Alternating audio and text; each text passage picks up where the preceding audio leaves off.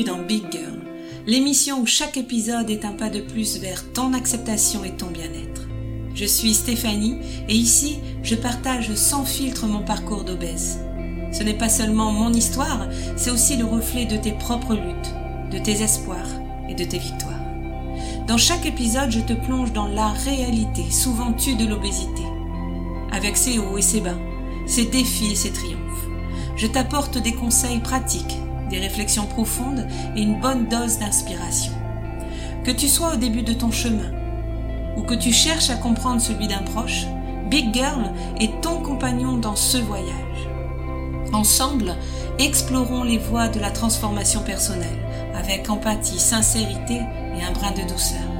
Alors installe-toi confortablement et embarquons ensemble dans cette aventure vers un avenir plus serein et plus épanoui. Bienvenue dans Big Girl.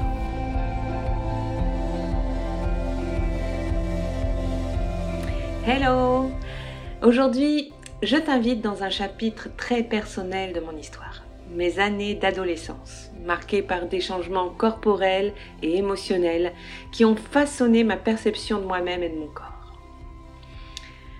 Je me rappelle que jusqu'à mes 14 ou 15 ans, je ne sais plus exactement, je n'étais pas une enfant euh, en surpoids. Euh, j'étais plutôt mince mais euh, à l'arrivée de l'adolescence, alors moi c'était 14 ou 15 ans, mais ça peut arriver plus tôt euh, pour certaines personnes, que ce soit des hommes ou que ce soit des femmes, que ce soit des jeunes filles, que ce soit des jeunes hommes, euh, les hormones ont commencé à travailler. Et avec elles, ben, j'ai pris, pas du poids, mais j'ai pris des formes. J'ai les seins qui ont poussé, les fesses qui ont, euh, poussé également. Hein. Euh, j'ai eu de la culotte de cheval alors que j'en avais pas du tout. Hein. Euh, j'ai vraiment toute ma génétique hormonale qui a pris vraiment le dessus à ce moment-là. D'ailleurs, selon l'IMC, je devais être vers les 25, donc dans le haut d'une IMC normale, mais rien d'alarmant en soi. Mais ces formes que j'ai eues, ces fesses, ces seins, euh, surtout dans les années 80,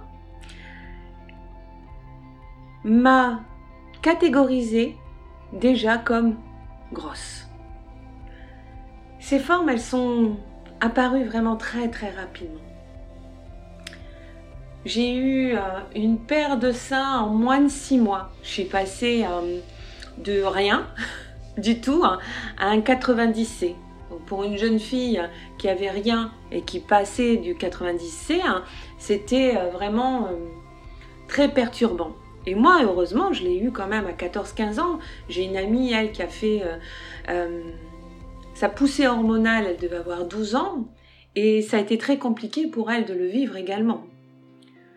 mais elle avait que la poitrine. Moi, j'ai eu la poitrine, j'ai eu les hanches, euh, j'ai eu euh, les fesses hein, qui ont vraiment poussé hein, et euh, j'ai une carrure assez costaud, c'est-à-dire des épaules larges.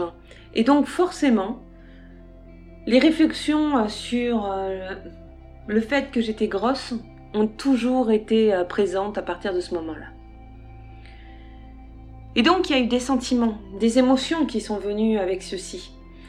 J'ai euh, le sentiment de honte, de culpabilité hein, qui est arrivé par rapport à ça, quelque chose que je n'arrivais pas du tout à maîtriser, hein, qui était bien présent. Et euh, toutes ces émotions négatives, comme on m'a appris depuis toute petite que toutes les émotions négatives, je pouvais les combler en mangeant. Rappelle-toi,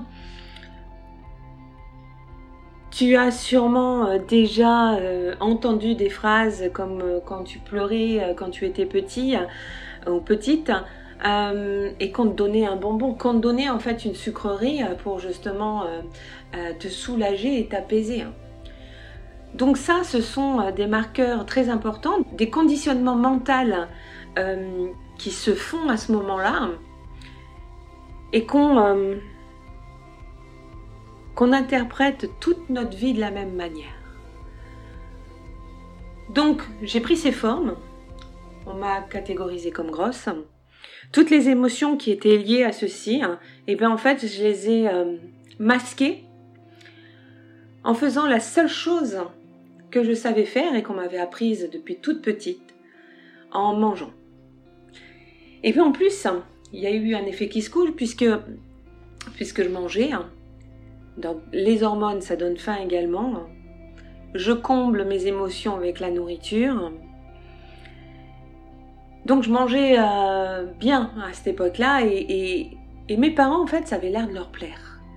Euh, je me rappelle qu'ils se vantaient par rapport à leur amie, auprès de leur amie, que euh, bah, Stéphanie c'était cool parce qu'elle pouvait manger en fait une côte de bœuf à elle toute seule.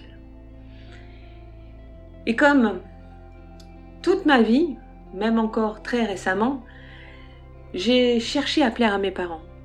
J'ai cherché leur approbation, leur amour. Euh, comme moi je l'entendais, puisqu'ils donnent leur amour d'une certaine manière, mais moi ça ne me correspondait pas. J'avais toujours cette sensation qu'ils ne m'aimaient pas. Je suis l'aîné. Il n'y a pas de bonne place hein, dans une fratrie, hein. mais euh, cette place d'aîné, je l'ai assez mal vécue.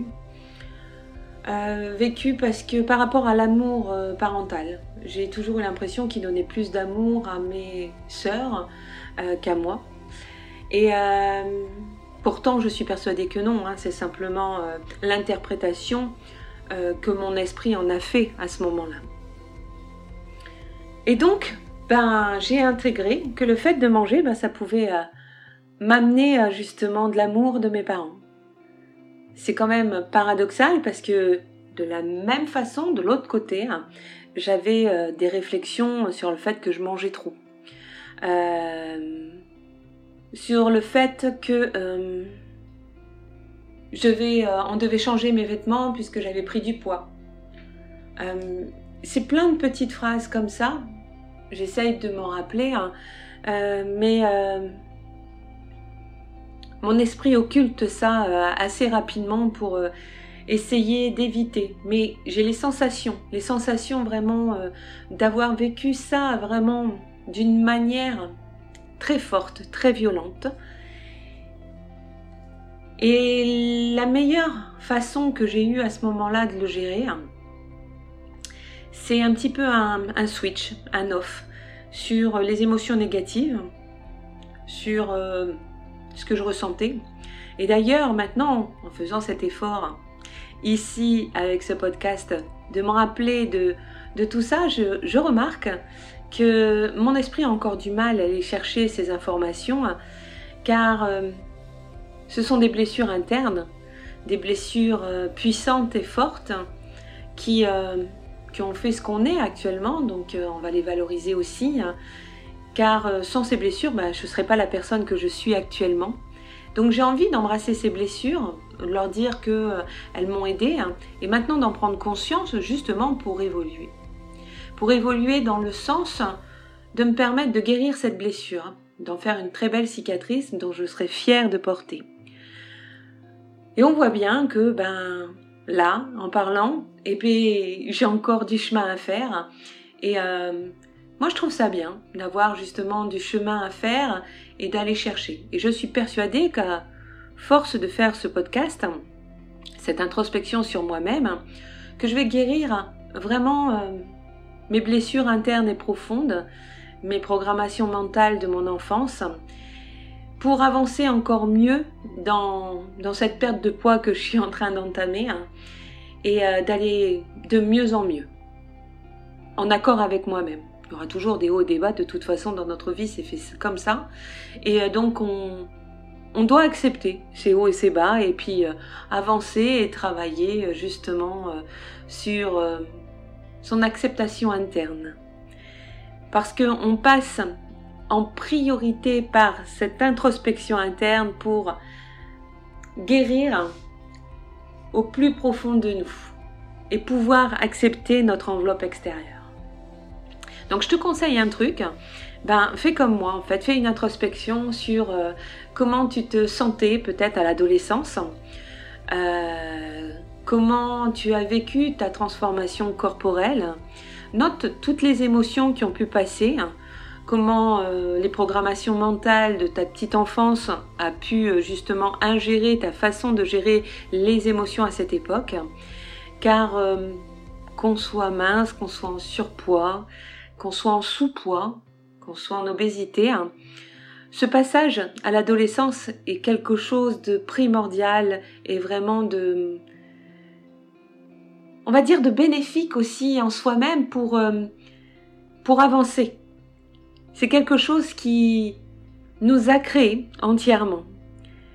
Eh bien, donc profite de cette introspection pour euh, commencer à changer les choses en toi, prendre conscience de certaines choses en toi. Et à travers ce podcast, je vais également partager quelque chose euh, d'important, c'est comment ce corps que, j'avais euh, à mon adolescence, hein, qui était dans une IMC tout à fait normale, qui rentrait dans du 40 pour 1m69, était perçu et ressenti comme gros aussi à l'extérieur. Et moi, personnellement, j'étais convaincue que ce corps, avec ses formes, était vraiment honteux, qu'il fallait se cacher, se diminuer. Et paradoxalement, ben, manger était aussi un moyen de chercher l'amour et l'approbation autour de moi. C'est des questions à te poser également lorsque tu vas faire ton introspection. Ben, cet épisode, ben, c'est le début d'un voyage. Celui de comprendre comment nos expériences d'enfance et d'adolescence façonnent notre rapport à notre corps et à notre estime de soi. Alors j'espère que tu y trouveras des échos de ton histoire et que cela va t'aider comme cela m'a aidé. Cela m'a aidé à avancer vers l'acceptation et le bien-être. Merci d'avoir écouté Beat. Si mon histoire t'a touché, laisse-moi un j'aime ou encore mieux une évaluation de 5 étoiles. C'est rapide, mais ça change tout pour moi et pour notre communauté. Ça donne de la visibilité à notre cause et amplifie notre message.